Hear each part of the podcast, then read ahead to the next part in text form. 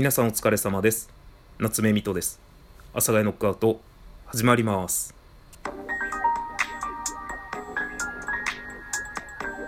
はいというわけで始まりました。夏目水戸です。よろしくお願いいたします。で今日はですねあの僕がちょくちょく言っている Amazon の欲しいものリストをみんなもっと公開しようぜっていうお話なんですがまあ俺ちょくちょく言ってますよね。収録で言ってたかな。収録でも言ってると思うしライブでもよく言ってるんですが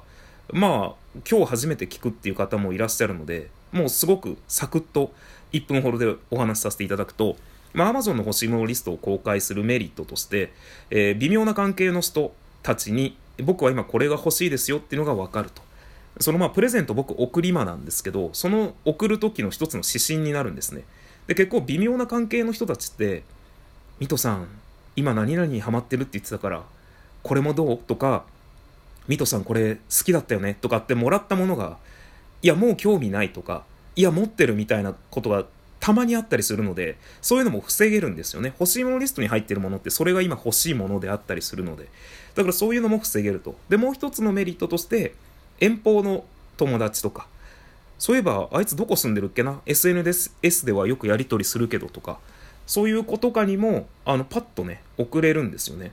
それがすごい楽で別に誕生日だけじゃなくて記念日だけじゃなくてふと思い出した時に Amazon の欲しいものリストからなんかまあメールでね元気みたいなのを送るノリでなんか本当に欲しいものリスト全然あの安いものから入れれ安いものから入れれるっつったらおかしいんですけど入れれるのでもうほんと自分がなんかあこれ送って挨拶がてら送ろうかなみたいな。感じで送ることもできるのでめちゃくちゃ僕は Amazon の欲しいものリストを公開するっていうことに関しては、メリットしかないと思ってるんですよ。まあもちろんね、あの、住所を非公開にしなさいとか、あの、いろんな、まあね、そういう各種設定を誤ると、住所がバレたりするとかなんかあったりするらしいんですけど、基本的にはもうメリットしかないと思ってます。ただね、これがまた一つの風潮として、ネットに Amazon の欲しいものリストを出している。これライブ配信でも僕コメントで言われたりしたことがあるんですけど Amazon の欲しいものリスト出すってまあいわゆる時期かよみたいなね。なんかそのこの言葉言っていいか分かんなかったんで今タイミングよく P を入れれたのはさっき言っちゃって、えー、言っちゃダメなんじゃないかなみたいな。物乞い的なね。まあいわゆるあるんですよ。そのネットスラング的なところでネット古事記みたいな言葉があってあの欲しいものリストを公開して物を送ってもらおうとするっていうのはそういうのがあるんですけど、なんかね、まあ確かにね、もちろん下心、下心っていうか、下心で出しますよ。今僕がこういうものが欲しいですっていう欲なので。だけどなんか、そういうことをやっぱまだ言う人たちがいるので、出しにくい、出しづらい空気っていうのはあると思うんですけど、なんか本当にただこういうものが欲しいですよって、これめちゃくちゃ言い訳をしてるだけなんですけどね、僕は。やっぱりね、僕もあの、公開できてないんですよ。なんか公開した時に、何かちょっと、ああ、なんか公開してるよ、Amazon の欲しいものリスト。いやらしいな、みたいな感じのことをね、やっぱ思う人が多いと思うので、で、やっぱもらった時にね、当たり前のように Twitter とかライブ配信で、イエーイいただきましたってやるんですけど、それもやっぱりこう、そういう人のが気持ちよくない、そういうね、絶対妬み、そねみからそういうのが来るので、あの、良くないんですけど、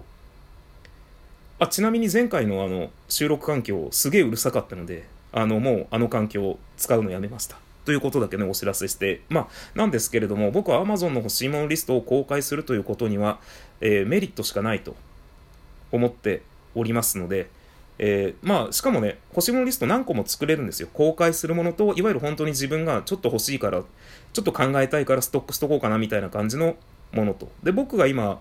公開用にある欲しいものリストは、基本的にほぼ100%防災用品が入ってますね。なんか防災用品っていつも後回しになっちゃうんですよね。本当はね、もっとしっかり考えて、今すぐにでも集めなきゃいけないと思うんですけど、まあヘルメットとか、えー、なんかそういうものって、なんか生活の全て後回しになってしまうので、まあそれを公開することによって見た人が、まあ送ってくれるとかは、まあありがたいんですけど、まあ、だからといって見た人はね、わあ、ミトさん今ヘルメット欲しいんだとかって思われたところで特にないんですけど、まああと Amazon の欲しいものリスト、話題作りにもできるので、ちょっとネタでいろんなものを入れたりして、それを見た人が、いや、欲しいものリストにこれ入ってるけど、本当欲しいんすか？みたいなとかっていうのもできるので、まあ、話題の一つの提供として、欲しいものリストは公開できるなと。っていうことの、まあ、今日は Amazon の欲しいものリストについて、多分ね、たびたびお話しさせていただいておりますが、えー、またたびたびお話しさせていただきました。ということで、また次回の放送でお会いと、最近ね、なるべくこう5分ぐらいでシュッシュと、え一つの話題についてお話ししようと思っております。それではまた次回の放送でお会いいたしましょう。さよなら。バイバイ。またね。